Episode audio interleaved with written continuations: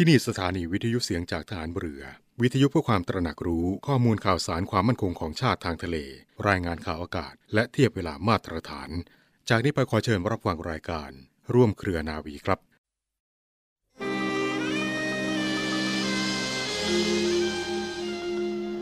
ความจริงใจต่อผู้อื่น เป็นคุณธรรมสำคัญมากสำหรับผู้ที่ต้องการความสำเร็จและความเจริญ เพราะช่วยให้สามารถกระจัดปัดเป่าปัญหาได้มากมาย ดยเฉพาะอย่างยิ่ง ปัญหาอันเกิดจากความกินแหนงแคลงใจ และเอารัดเอาเปรียบกัน นอกจากนั้นยังทำให้ได้รับความเชื่อถือไว้วางใจ และความร่วมมือ สนับสนุนจากทุกคนทุกฝ่าย ที่ถือมั่นในเหตุผลและความดี ผู้มีความจริงใจจะทำการสิ่งใดก็มักสำเร็จได้โดยราบรื่น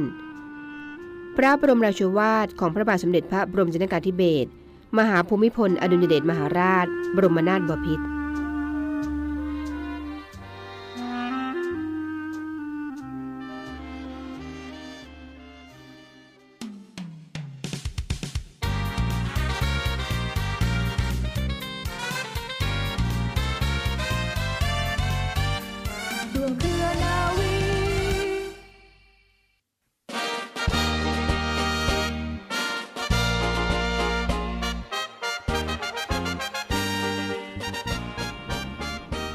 วัสดีคุณผู้ฟังทุกท่านค่ะ ขอต้อนรับคุณผู้ฟังทุกท่านเข้าสู่รายการร่วมเครือนาวี กับเรื่องราวสาระความรู้และข่าวสารที่นำมาฝากคุณผู้ฟังกันเป็นประจำทุกวัน วันนี้อยู่ด้วยกันเช่นเคยนะคะ กับดิฉันเรือโทหญิงปณิสราเกิดผู้ค่ะสำหรับเรื่องเล่าชาวเรือในวันนี้ค่ะ คุณผู้ฟังมีเรื่องราวประวัติความเป็นมาของวันคล้ายวันสถาปนากระทรวงกลาโหม ครบรอบ 135 ปี ตรงกับวันที่ 8 เมษายนของทุกปีมาฝากคุณผู้ฟังค่ะ นับจากอดีตจนถึงปัจจุบัน ชาติไทยดำรงการรักษาเอกราชอธิปไตยด้วยการเสียสละเลือดเนื้อของคนในชาติ ร่วมต่อสู้เคียงบ่าเคียงไหลภายใต้การนำของบุรพกษัตริยาธิราชเจ้าทุกพระองค์ ด้วยความกล้าหาญเสียสละของบรรพบุรุษและทหารกล้า จนเรานั้นได้มีผืนธงชาติ ภาษา และความมั่นคงดำรงอยู่ได้จนถึงทุกวันนี้ กิจการในด้านการทหารของประเทศไทยนั้นมีการพัฒนาสืบต่อกันมาอย่างยาวนานนะคะ จนเมื่อวันที่ 8 เมษายน พุทธศักราช 2430 พระบาทสมเด็จพระจุลจอมเกล้าเจ้าอยู่หัว ได้ทรงพระกรุณาโปรดเกล้าโปรดกระหม่อม สถาปนากรมยุทธนาธิการขึ้นที่โรงทหารหน้า ตามพระราชประสงค์ที่จะบริหารกิจการด้านการทหารให้มีรูปแบบที่เป็นสากล ทัดเทียมกับนานาอารยประเทศ จึงนับได้ว่าเป็นก้าวแรกแห่งการพัฒนากิจการทหารไทยที่ทันสมัย และก็ได้ถือเอาวันที่ 8 เมษายนของทุกปีนั้น เป็นวันคล้ายกับวันสถาปนากระทรวงกลาโหม ปัจจุบันกระทรวงกลาโหมนั้นมีการจัดโครงสร้างและแบ่งส่วนราชการนะคะคุณผู้ฟัง เป็นสำนักงานรัฐมนตรี มีหน้าที่เกี่ยวกับราชการทางการเมืองของรัฐมนตรี และกำกับดูแลสำนักงานเจรทหารทั่วไป สำนักงานปลัดกระทรวงกลาโหมค่ะมีหน้าที่เกี่ยวกับงานนโยบายและยุทธศาสตร์ งานราชการประจำของกระทรวง กองทัพไทยมีหน้าที่ควบคุมการปฏิบัติงานของกองบัญชาการกองทัพไทย กองทัพบบก กองทัพเรือ และกองทัพอากาศ โดยการเตรียมกำลังทางทหารในการป้องกันราชอาณาจักร และใช้กำลังทหารตามอำนาจหน้าที่ของกระทรวงกลาโหม และหน่วยงานในการกำกับดูแลของกระทรวงกลาโหม ได้แก่สถาบันเทคโนโลยีป้องกันประเทศ องค์การมหาชน บริษัทอู่กรุงเทพจำกัด และองค์การสงเคราะห์ฐานผ่านศึกด้วยค่ะ ในปีพุทธศักราช 2565 กระทรวงกลาโหมนั้นมีนโยบายที่เร่งด่วนเพื่อสารต่อแนวทางการขับเคลื่อนประเทศ ภายใต้นโยบายรวมไทยสร้างชาติของรัฐบาลนะคะ รวมถึงการพัฒนาศักยภาพและการบูรณาการร่วมกับทุกภาคส่วน ให้เตรียมความพร้อมในมาตรการการควบคุม และป้องกันโรคติดเชื้อไวรัสโคโรนา 2019 ในระยะยาวเพื่อให้เกิดผลสำลิดแก่พี่น้องประชาชนชาวไทยอย่างเป็นรูปธรรม อันประกอบไปด้วยการเสริมสร้างความมั่นคง และปลอดภัยของประเทศ โดยให้ความสำคัญเร่งด่วนสูงสุดในการพิทักษ์รักษาปกป้อง และเทิดทูนสถาบันพระมหากษัตริย์อย่างเต็มขีดความสามารถ สนับสนุนในด้านของการดำเนินงานของศูนย์อำนวยการใหญ่จิตอาสาพระราชทานด้วยค่ะ การจัดทำแผนรองรับยุทธศาสตร์ชาติดำรงความร่วมมือกับมิตรประเทศ ทั้งในระดับทวิภาคีและพหุภาคีดำเนินกิจกรรมความร่วมมือกับประเทศสมาชิกอาเซียน ภายใต้กรอบของการประชุมรัฐมนตรีกลาโหมอาเซียน และการประชุมรัฐมนตรีกลาโหมอาเซียน กับประเทศคู่เจรจา ดำรงการเสริมสร้างศักยภาพของกองทัพ โดยยึดหลักในการป้องกันตนเอง และใช้การปฏิบัติการร่วมเป็นหลัก การปฏิรูปกองทัพและการส่งเสริมการบริหารงานค่ะ โดยปรับปรุงโครงสร้างกองทัพให้มีขนาดที่เหมาะสมกับภัยคุกคาม ทุกมิติและทุกระดับ ปรับลดกำลังพลควบคู่ไปกับการเพิ่มประสิทธิภาพและขีดความสามารถของยุทธปกรณ์ที่ทันสมัย มีการพัฒนาการศึกษาของกำลังพลในทุกระดับนะคะ มุ่งเน้นการปฏิบัติงานได้จริงตามตำแหน่งหน้าที่บูรณาการในความร่วมมือกับหน่วยงานข่าวกรอง เชื่อมโยง ระบบภูมิสารสนเทศในการข่าวให้มีความทันสมัย โดยมีการพัฒนาระบบการจัดเก็บฐานข้อมูลขนาดใหญ่หรือ Big Data ค่ะ ส่งเสริมการวิจัยและพัฒนาในด้านยุทธปกรณ์ให้ตรงตามความต้องการของกองทัพ เสริมสร้างความร่วมมือทางด้านอุตสาหกรรม ป้องกันประเทศ มุ่งสู่การพึ่งพาตนเอง และส่งออกในเชิงพาณิชย์ด้วย รวมไปถึงได้มีการเพิ่มศักยภาพและพัฒนาขีดความสามารถการปฏิบัติการในด้านไซเบอร์ ตลอดจนพัฒนาระบบงานป้องกันและปราบปรามการทุจริต ให้มีธรรมาภิบาล โปร่งใส สร้างความเชื่อมั่น และความศรัทธาให้กับประชาชนได้อีกด้วยค่ะ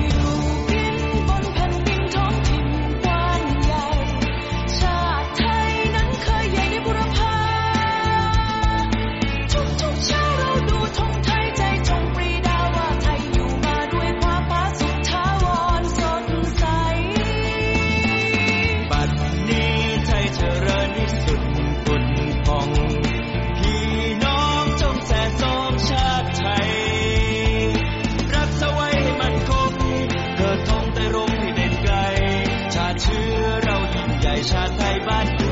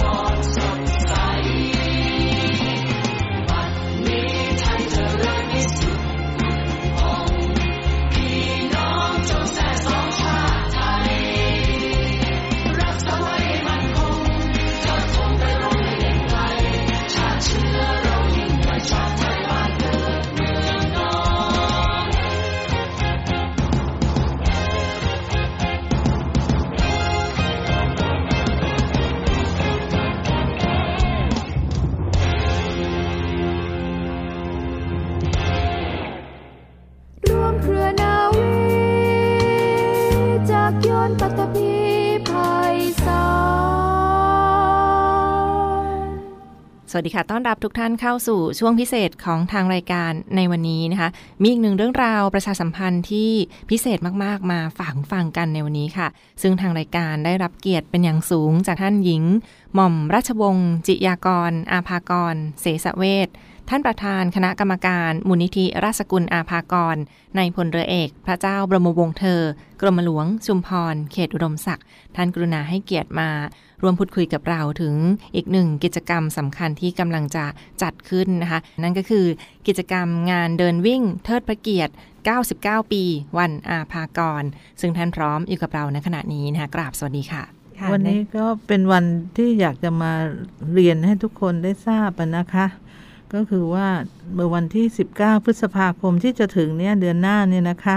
เป็นวันครบรอบสิ้นพระชนของพลเรือเอกพระเจ้าองค์เธอพระองค์เจ้าภากรกิจวงกรมหลวงชุมพรเขตอุดมศักดิ์ท่านสิ้นพระชนเมื่อวันที่ 19 นะคะ พฤษภาปี 2466 แต่ปีนี้เป็น 65 เราก็เลยคิดว่าน่าจะมาทำถวายท่าน 99 ปีนะคะ ในโอกาส 99 ปีนี้ สิ่งที่มูลนิธิได้ ได้ทำมาตลอดก็คือได้ทำกิจกรรมอะไรที่เกี่ยวเนื่องกับพระองค์ท่าน ที่พระองค์ท่านโปรดอะนะคะ แล้วก็เป็นการเทิดพระเกียรติพระองค์ท่านอะนะคะนั้นก็เลยคิดว่าเราไม่ได้วิ่งกันมาหลายหลายปีสองปีแล้วนะ วันนี้ก็ปีนี้น่าจะดองวิ่ง แต่ว่าเนอะจะวิ่งยังไงให้มันปลอดภัยจากโควิดนะคะเรียกได้ว่าก็เป็นมาตรการที่เรายังคงต้องไม่ประมาทกาดไม่ตกกันใช่อย่างต่อค่ะเนื่องนะคะ เห็นว่ามีมาตรการป้องกันโควิด -19 กันด้วยค่ะ ทีนี้เออก็ได้หารือกับทางกองทัพเรือ เพราะว่าเราก็จัดงานร่วมกับกองทัพเรือมาโดยตลอดนะคะ เราก็คิดว่าเราจะจัดร่วมกัน แล้วก็ทุกทีที่เราวิ่งเราก็ไม่เคยทิ้งสำนักงานกองทุนสนับสนุน ส่งเสริมสุขภาพหรือสอสอสอรวมทั้งสมาพันธ์เดินวิ่งต่างๆนะคะ ตอนแรกจะจัดยีิบสองนะคะค่ะแต่เนื่องจากว่ามีการเลือกตั้งหลายอืมหลายแห่งเลยนะคะ ก็เลยคิดว่าเอ่อถ้าอย่างนั้นเราก็จัดเป็นวันที่ที่ 8 พฤษภานะคะ ที่กองบัญชาการหน่วยบัญชาการนาวิกโยธินค่ายกรมหลวงชุมพรอำเภอสัตหีบจังหวัดชนบุรี ซึ่งเป็นการน้อมรำลึกถึงพระองค์ท่าน เพราะว่าสัตหีบเนี่ย ก็เป็นสถานที่ที่พงค์ได้ได้เคยเออขอพระราชทานจากรัชกาลรัชกาลที่ 6 นะคะ ให้เป็นหน่วยของ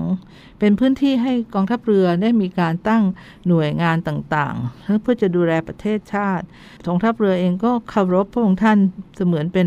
องค์บิดาของทหารเรือไทยนะคะดังนั้นเรื่องของการที่จะไปวิ่งตรงนี้เนี่ยข้อที่หนึ่งไปอยู่ในพื้นที่ที่ท่าน เคยขอพระราชทานแล้วนะคะ แล้วก็เป็นพื้นที่ปิดที่เราจะสามารถตรวจสอบโควิดได้อย่างปลอดภัยนะคะ ช่วงนี้ก็คิดว่าน่าจะเหมาะสมที่ปีนี้เขาก็มีการให้โควิดนะคะค่ะเป็นโรคธรรมดาสามัญอะไรของเราใช่ค่ะแล้วนะคะค่ะในพื้นที่เลยก็คิดว่าน่าจะลองจัดดูค่ะอีก วัตถุประสงค์ที่เราในการนอกจากเทิดพระเกียรติของพระองค์ท่าน เพราะว่าท่านเนี่ยชอบให้คนเนี่ยดูแลสุขภาพ โดยเฉพาะกำลังพลและก็ครอบครัว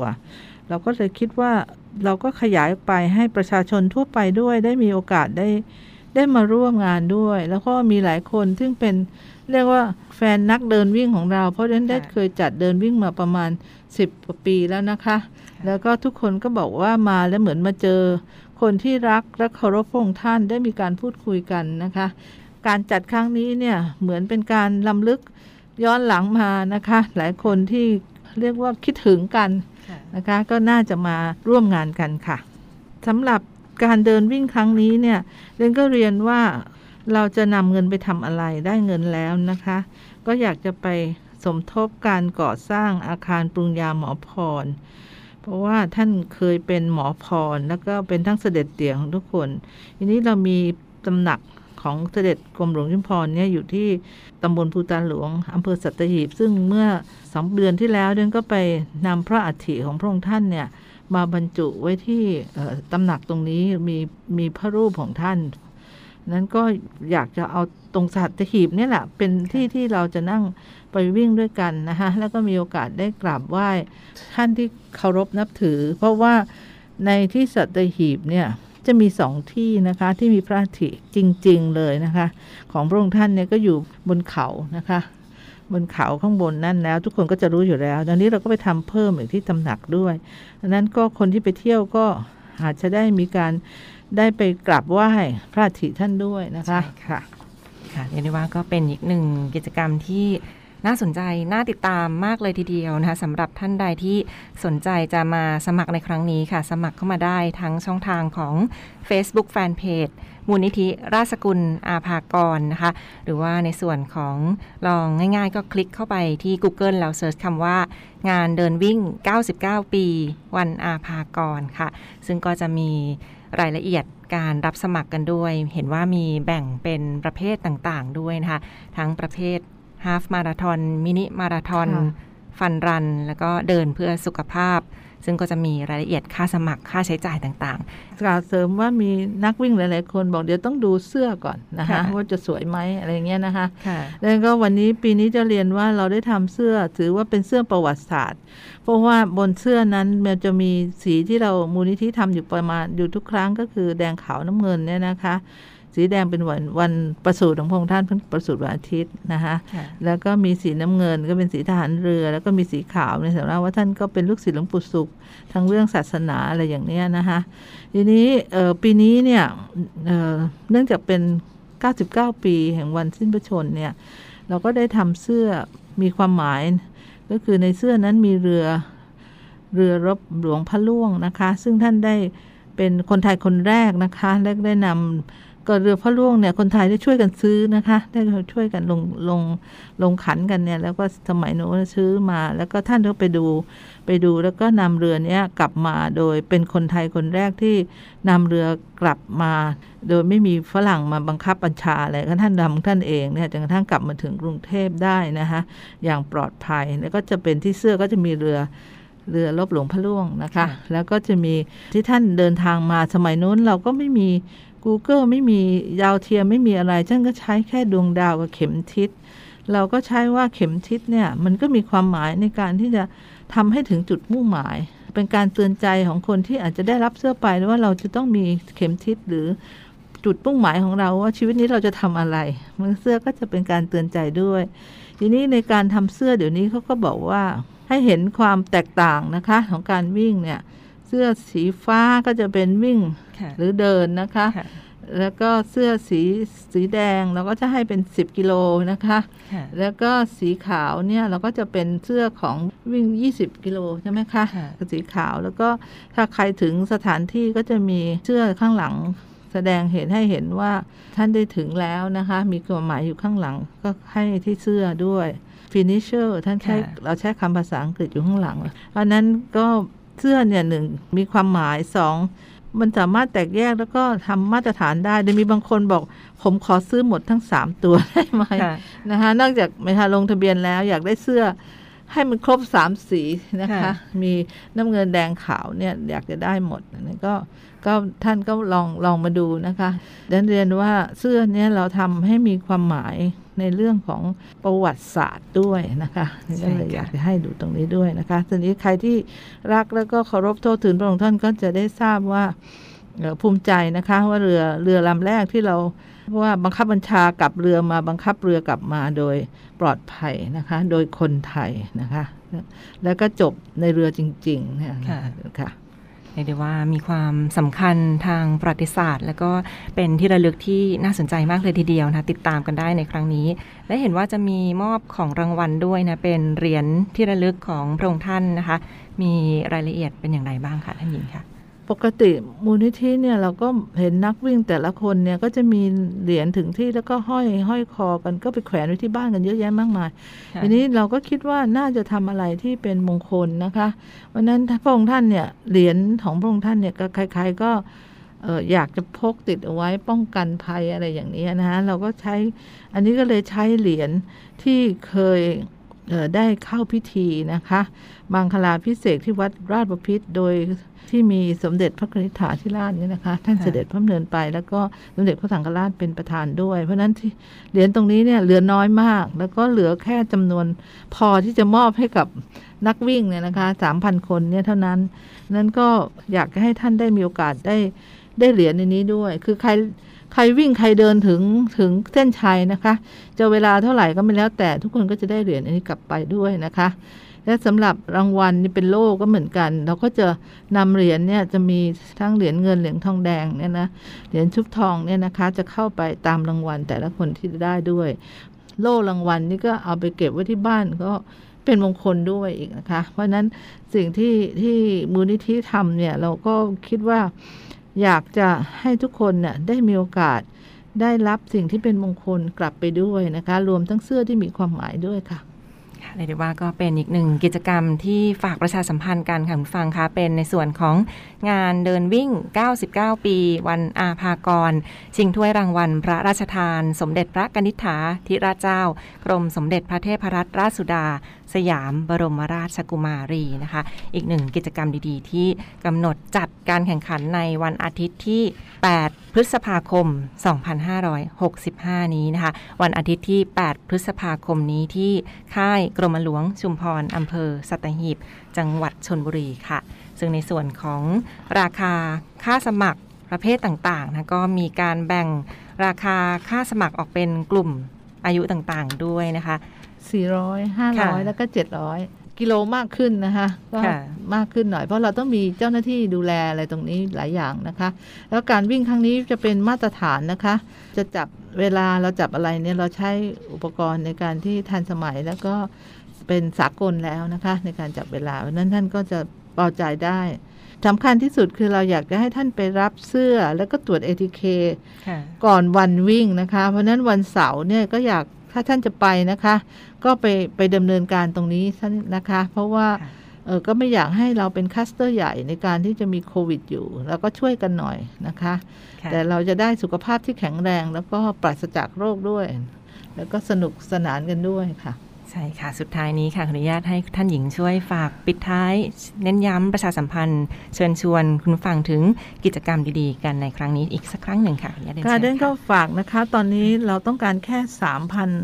สามคันเอ่อที่ขายบัตรนะคะค่ะแค่สามพันขนาดนี้ก็เข้าเข้าไปแล้วกับพันห้าเนี่ยอืมก็จะเหลืออีกสักครึ่งหนึ่งจะให้ทุกท่านเนี่ยได้รีบเข้ามาจองนะคะ แล้วก็เหรียญเนี่ยเดนก็มีแค่ตามที่เรียนแล้วว่า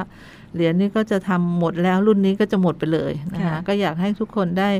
ได้หนึ่งได้สนุก แล้วก็ได้เทิดพระเกียรติพระองค์ท่าน แล้วก็ได้บุญจากการที่คุณมาซื้อบัตรแล้ว บัตรของมูลนิธิเนี่ยคุณก็เราจะเอาไปทำกิจการสาธารณประโยชน์ด้วยนะคะ แล้วก็ได้เสื้อที่มีความหมายได้เหรียญที่ปลุกเสกแล้วนะคะอันนั้นก็อยากจะว่า ทุกอย่างที่อยู่ที่นี่แล้วแล้วก็วิวสวยมากใช่นะคะค่ะที่ที่ค่ายเอ่อกรมหลวงชุมพรที่นี่นะคะ นาวิกโยธินตรงนี้วิวสวยมากท่านจะวิ่งเลียบทะเลไปนะคะ แล้วก็ผ่านที่สำคัญมีทั้งเอ่อหมอพรที่โรงพยาบาลอภากรนะคะ มีทั้งพันอนุสาวรีย์พระองค์ท่านก็ได้กลับไหว้ด้วยเรื่องขึ้นไปข้างบนเขา ก็มีเอ่อพระอาทิอยู่บนเขานะคะค่ะอ่า แหลมปู่เจ้าด้วยนะคะนั้นก็ทุกอย่างเนี่ยพร้อมของท่านในราคาที่